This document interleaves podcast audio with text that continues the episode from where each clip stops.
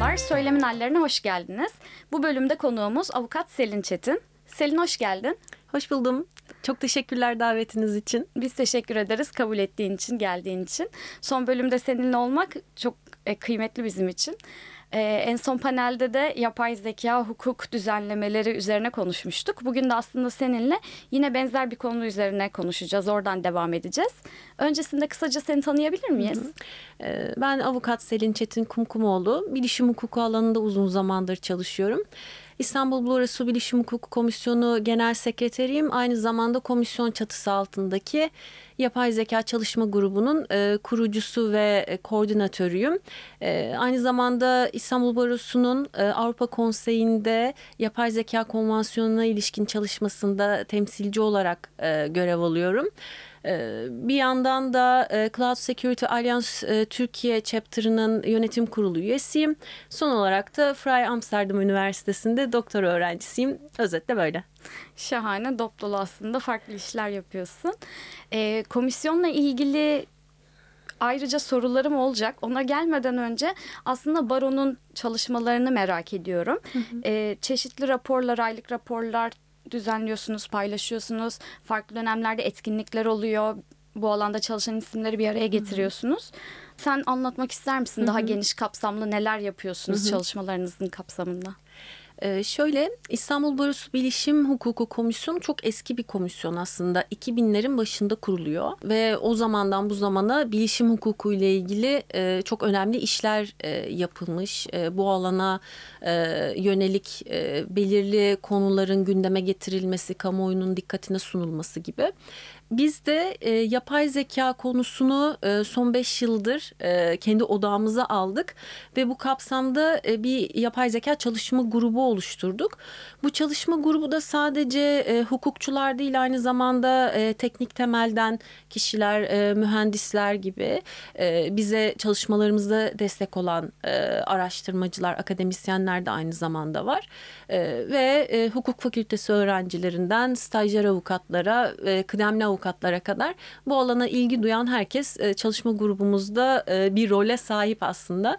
E, dediğim gibi 5 yıldır bu grup aktif bir şekilde çalışmalarını sürdürüyor. Senin de bahsettiğin gibi aylık bültenler yayınlıyoruz ki bu 3 yıldır hiç e, neredeyse aksamadan ilerledi. Neredeyse diyorum sadece e, ülkemizde yaşanan deprem felaketi döneminde e, yalnızca Şubat ayında e, bültenimizi çıkaramamıştık ama 3 e, yıldır e, bunun dışında aksatmaksızın her ay e, bülten yayınlıyoruz. Bu da e, dünyadaki ve Türkiye'deki yapay zeka ve hukukla ilgili önemli gelişmeleri derlediğimiz aynı zamanda uzman isimlerden görüşler de aldığımız çok kıymetli e, ve önemli katkıları olan bir bülten e, akademik nitelikte de bu anlamda bir e, bülten. E, bunun dışında e, yıllık raporlarımız oluyor e, bizim de. Bunlar da e, o yıl içerisinde yapay zeka ve hukuka ilişkin önemli bir gelişme varsa bunu yine odağımıza alıyoruz. E, dönüp baktığımda Covid-19'un e, e, dijital dönüşüme etkisinden tutun e, işte kamuda yapay zekanın kullanılmasına kadar çok çeşitli yıllık rapor konularımız oldu. Bunun dışında ara raporlarımız da olabiliyor.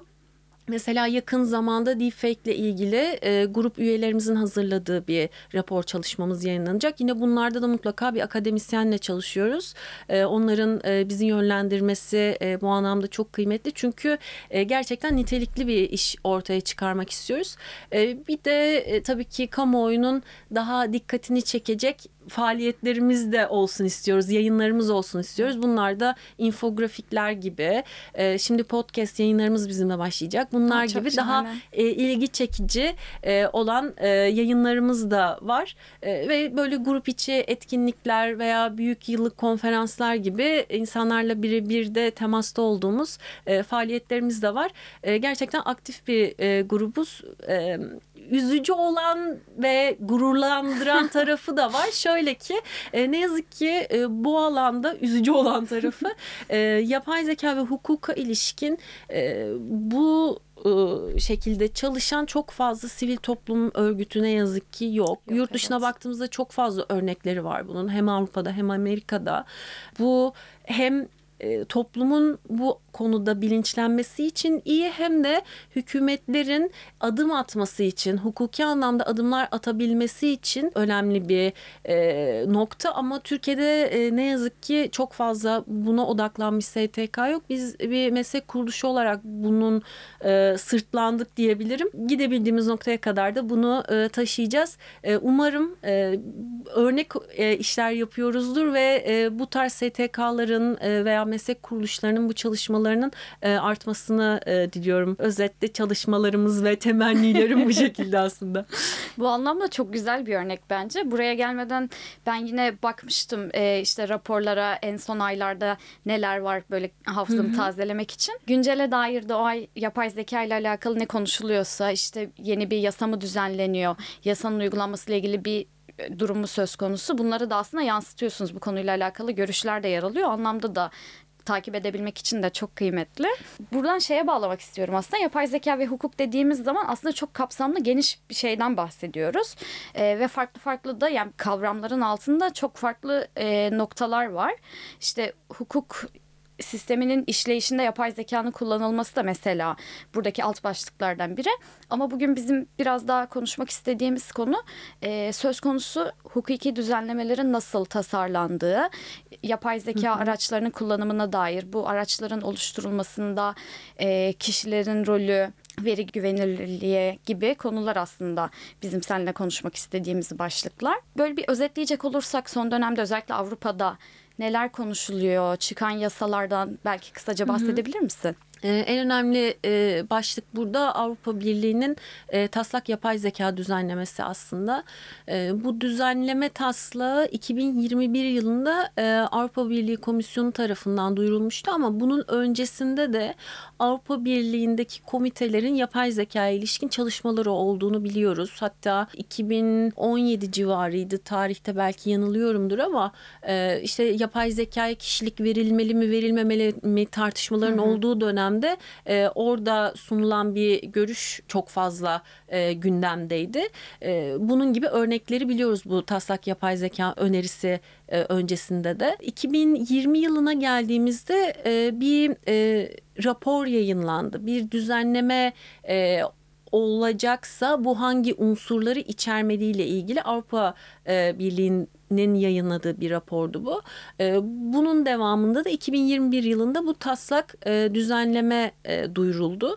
E, düzenlemeye baktığımızda e, odağında e, temel hakların korunmasının da olduğundan bahsediyor ama genel itibariyle bunun bir e, ürün güvenliği düzenlemesiymiş gibi bir düzenleme olduğunu anlıyoruz. Çünkü düzenlemenin içeriğinde pek çok teknik e, tanımla başlıyor bu. İşte yapay zeka sisteminin tanımlanması, işte girdi verileri, eğitim verileri gibi böyle teknik e, hususlar da hep tanımlanmış. Bunun sonrasında da e, yapay zeka sağlayıcısı, yapay zeka ithalatçısı, yapay zeka distribütörü gibi tarafların yükümlülüklerine detaylı bir şekilde yer verilmiş.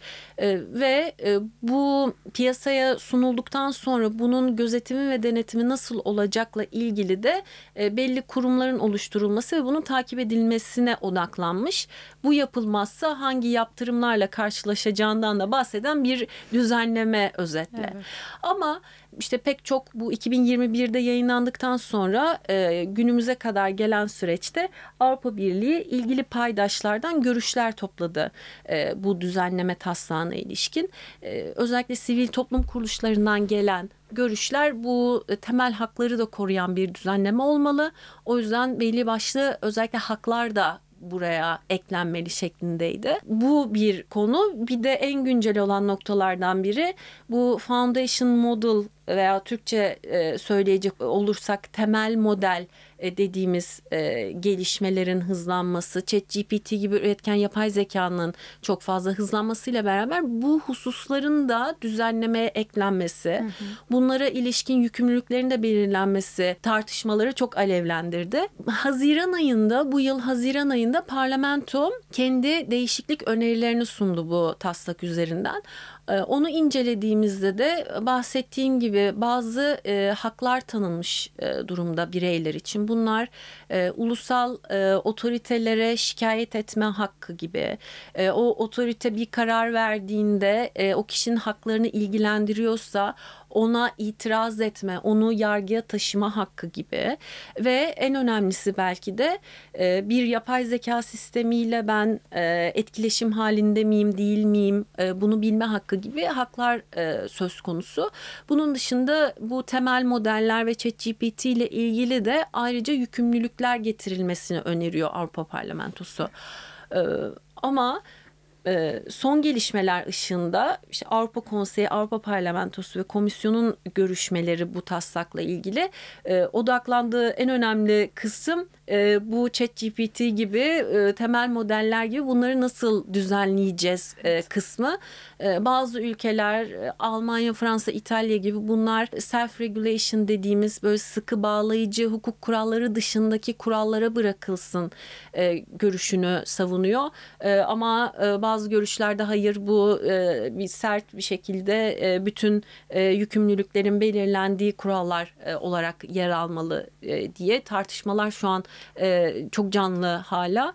E, beklenen bu yıl sonunda bu düzenlemenin kabul edilip duyurulması ama e, dediğim gibi bu e, tartışmalar e, nasıl e, noktalanır, nasıl anlaşılır bilemiyoruz. Bazı kamuoyuna sızan belgeler de var bununla ilgili ama ya bu yıl sonu veya yeni yıl başı itibariyle bu düzenlemenin artık yürürlüğe sokulması, kabul edilmesi bekleniyor. Bu kabul edildikten sonra da birkaç yıllık uyum süresi tanınacak. İşte az önce bahsettiğim sağlayıcı, distribütör vesaire gibi aktörler bakımından ve ülkelerin gerekli kurumları tahsis etmesiyle ilgili. Genel olarak Avrupa Birliği'ndeki husus böyle. Tabii bu sadece Avrupa Birliği'ni ilgilendiren de bir e, düzenleme değil şu açıdan. Üçüncü taraf ülkelerde siz e, bu yapay zeka sistemini diyelim ki geliştiriyorsunuz ama Avrupa Birliği pazarına e, bunu sunacaksınız. İşte Türkiye'de bir e, yapay zeka geliştiricisiniz ama geliştirdiğiniz sistemi Avrupa Birliği'ne e, sunacaksınız. Oradaki Avrupa Birliği vatandaşları kullanacak. O zaman da bu düzenlemeye uygun olarak sizin bu sistemleri geliştirmeniz ve e, Avrupa Birliği'nde piyasaya sürmeniz gerekecek. O yüzden e, bizde de e, bu etkisi olacak bir düzenleme e, olarak e, görmek lazım. Ona göre e, faaliyetlerimizi e, ayarlamamız gerekecek. Ee, buradan şeyi sormak istiyorum aslında. Düzenlemelerde öngörülen pek çok nokta var senin bahsettiğin gibi. Peki bunların uygulanabilirliği nasıl düşünülüyor? Neler öngörülüyor bu süreçle ilgili? Aslında eleştirilerden biri şuydu. e, yapay zeka sağlayıcılarına e, teknik anlamda çok fazla yükümlülük getiriliyor. E, ama bu e, bir takım dokümantasyon e, işlerine de e, dayanıyor. Ama biz e, eğer bireyleri tam anlamıyla korumak istiyorsak sadece e, yapay zeka sağlayıcılarının, geliştiricilerinin e, kendi bünyesinde yapacağı bir takım dokümantasyon işlerine dayanmamalı bu. E, bunu kullanan taraflar da bazı yükümlülüklere tabi olmalı. Ama bu kullanıcıdan kasıt e, düzenlemede şu. E, siz bir şirketsiniz. E, diyelim ki bir yüz tanıma sistemi aldınız ve kullanıyorsunuz. İşte çalışanlarınızın işe girerken çıkarken e, yüz e, tanıma verilerini kullanıyorsunuz. Bu şirket de e, bu düzenlemeye uygun hareket etmeli ve onun da bazı yükümlülükleri olmalı. Bunlar neler? E, Avrupa Parlamentosu'nun getirdiği en önemli önerilerden biri insan hakları etki değerlendirmesi yapılması. Bu e, işte siz yine örnekten ilerleyelim. Bir şirket olarak yapay zeka sistemi kullanacaksınız. Bunu henüz kullanmadan önce bir insan hakları etki değerlendirmesi yapacaksınız. Bu örneğin neleri içerebilir? Siz bunu hangi amaçla kullanacaksınız? Hangi kişi gruplarına dönük kullanacaksınız? Bu kullanacağınız sistem muhtemel olarak hangi temel hakları etkileyebilir? Hangi riskleri doğurabilir diye bir etki analizi yapmanızı bekliyor. Ve bu etki analizi sonrasında siz bir e, gerçekten ciddi bir risk doğduğunu görüyorsanız o sistemin e, kullanımını belki de durduracaksınız ve o etki değerlendirmesini bir daha yapacaksınız gibi önemli bir e, önerisi var e, bu anlamda. E, muhtemelen e, bu önerinin de kabul edileceği e, söylentisi e, hakim şu an. Aslında tam da hani e, kişilerin aslında mahremiyet veri hakkını aslında öne çıkaran bir öneri. Tabii e, hem e, verilerin korunması ama bunun ötesinde e, yani veri güvenliği, kişisel verilerin korunması da kesinlikle bunun bir parçası. Ama bunun ötesinde de kullanım amacına bağlı olarak e, ifade hürriyetinin e, korunması, e, ayrımcılık yasağın ihlalinin karşısında bireylerin korunması gibi e, diğer temel haklara ilişkin de bir koruma sağlamayı amaçlıyor esasında. Aslında teoride güzel, güzel, kulağa hoş Bakalım, geliyor. Uygulamada da umarım başarılı olur. Peki bunlar yani bunları hep konuşuyoruz, düşünüyoruz tabii bir yönüyle hani Türkiye'de yaşayan, çalışan insanlar olarak bizi de ilgilendiriyor. Ee, ve benzer araçları, benzer değil aynı araçları bizler de kullanıyoruz. İşte ChatGPT şu an hayatımızın çok büyük bir kısmında. Bize bu söz konusu düzenlemeler, tasarılar nasıl fikir verebilir? Türkiye'ye baktığımızda yani şunu biliyoruz yapay zeka araçları ile ilgili ya da işte sosyal medya şirketleri ile ilgili e, yapılan düzenlemeler hali hazırda e, aslında birçok şeyi korumuyor. Aksine hani bizim karşılaşmak istemediğimiz hem verilerimizin kullanılması anlamında hem de karşılaşmak istemediğimiz içeriklerin yaygınlaştırılması anlamında aslında daha çok ilerliyor buradaki güncel durum. Türkiye için düşündüğümüzde neler öngörülebilir? Birkaç yıldır özellikle yapay zeka ile ilgili e, kamusal anlamda odağını bu yöne çevirdiğini söyleyebiliriz. E, Ulusal Yapay Zeka Stratejimiz e, yayınlanmıştı birkaç sene evvel. E, insan hakları e, eylem planında buna ilişkin e, kalemler vardı.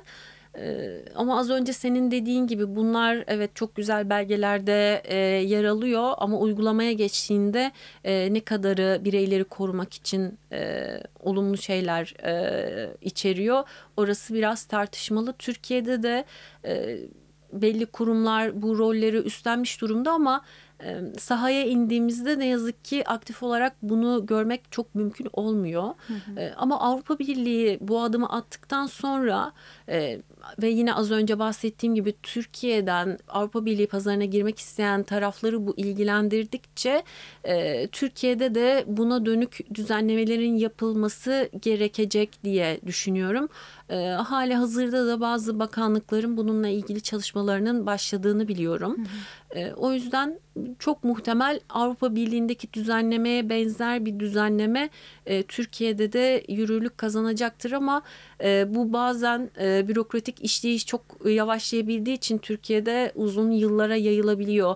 E, bunu en yakın örneği olarak e, kişisel verilerin korunması kanununda e, biz gördük. E, umarım o kadar uzamaz e, ve yakın vadede biz de e, buna benzer bir düzenlemeyi e, Türkiye'de görebiliriz. E, çünkü yapay zeka e, temel haklar bakımından büyük riskler e, barındıran bir e, teknoloji. E, çok farklı kullanım alanları var. Bugün e, dil modelleri üzerinden konuşuyoruz ama görsel veriler bakımından da e, bunu görmek mümkün. E, çok farklı kullanım e, alanları var. Eğitimden sağlığa, ulaşıma her alanda bunu görüyoruz. O yüzden e, kapsayıcı bir düzenlemeye Türkiye'nin de aslında hali hazırda ihtiyacı var. Umarım e, yasa yapıcılar da bunu dikkate alır ve e, bir an önce e, adım atmaya başlar. Evet. Tabii burada şey de önemli yani ülkelerin bağlamı da değiştiği için hani her ülkedeki hukuk sistemi, hukuk sistemi işleyişi gibi gibi Türkiye'de de aslında söz konusu düzenlemelerin uygulanması, uyarlanması bunlar da aslında hani buradaki e, düzene göre aslında düşünülmesi gereken noktalar. Bunlara dair herhangi bir yorumun olur mu? E, tabii mesela bizim hukuk sistemimiz e, Amerikan hukuk sisteminden farklı örneğin. E, bizde e, genelde bir işte yasa çıkar ve o yasa çerçevesinde o sektör, e, o alan e, uygulaması şekillenir. E, ama Amerika ve İngiltere tarafına baktığımızda onlar daha çok e, mahkeme kararları gibi e, bağlayıcı, e, kanun gibi bir bağlayıcı olmayan e, hukuk aygıtlarını da kullanarak e, bu alanı düzenlemeye çalışıyor. Amerika e, bu alanda diğer e, lider olan Avrupa'dan sonra diğer lider olan ülke. Orada da e, kanun gibi bağlayıcı olmayan düzenlemeler ışığında bu genelde bu zamana kadar ilerledi. Bazı sektör özelinde düzenlemeler eyalet bazında vardı. Örneğin otonom araçlarla ilgili. Ee, ama yakın zamanda Amerika tarafında da Biden'ın imzaladığı bir belge vardı. Ee, bu da Amerika için e, önemli bir adım esasında. Ama Avrupa tarafındaki gibi bir düzenleme Amerika'da olur mu? Onu yani izleyip görmek lazım ama genelde dediğim gibi bağlayıcı olmayan kurallarla o sektör genelde şekillendiriliyor Amerika ve İngiltere tarafında. Ama biz de çok yüksek ihtimal Avrupa Birliği'ni e, takip ederek bir düzenlemeye sahip olacağız umarım. Yani yine aslında hani toparlayacak, bağlayacak da olursak söz konusu düzenlemelerde her ülkenin hukuki bağlamına göre aslında şekillenecek düzenlemeler. Tabii bizim burada talep ettiğimiz de aslında insan haklarını ön plana çıkaran, kullanıcıların güvenliğini aslında düşünen, önemseyen sistemlerin geliştirilmesi diyerek herhalde bu bölümü sonlandırabiliriz. Ee, çok teşekkür ederim ben de davetiniz için. Umarım e, dinleyenler için de faydalı, bilgilendirici bir e, podcast yayını olmuştur. E, herkese çok teşekkür ederim. Biz de teşekkür ederiz. Ee, sorularınız olursa daha sonrasında dinleyenlerimizden gelen sorular olursa e, podcast'te trantik.org adresinden bize ulaşabilirsiniz. Ee, teşekkür ederiz. Çok teşekkürler, hoşçakalın. Hoşçakalın.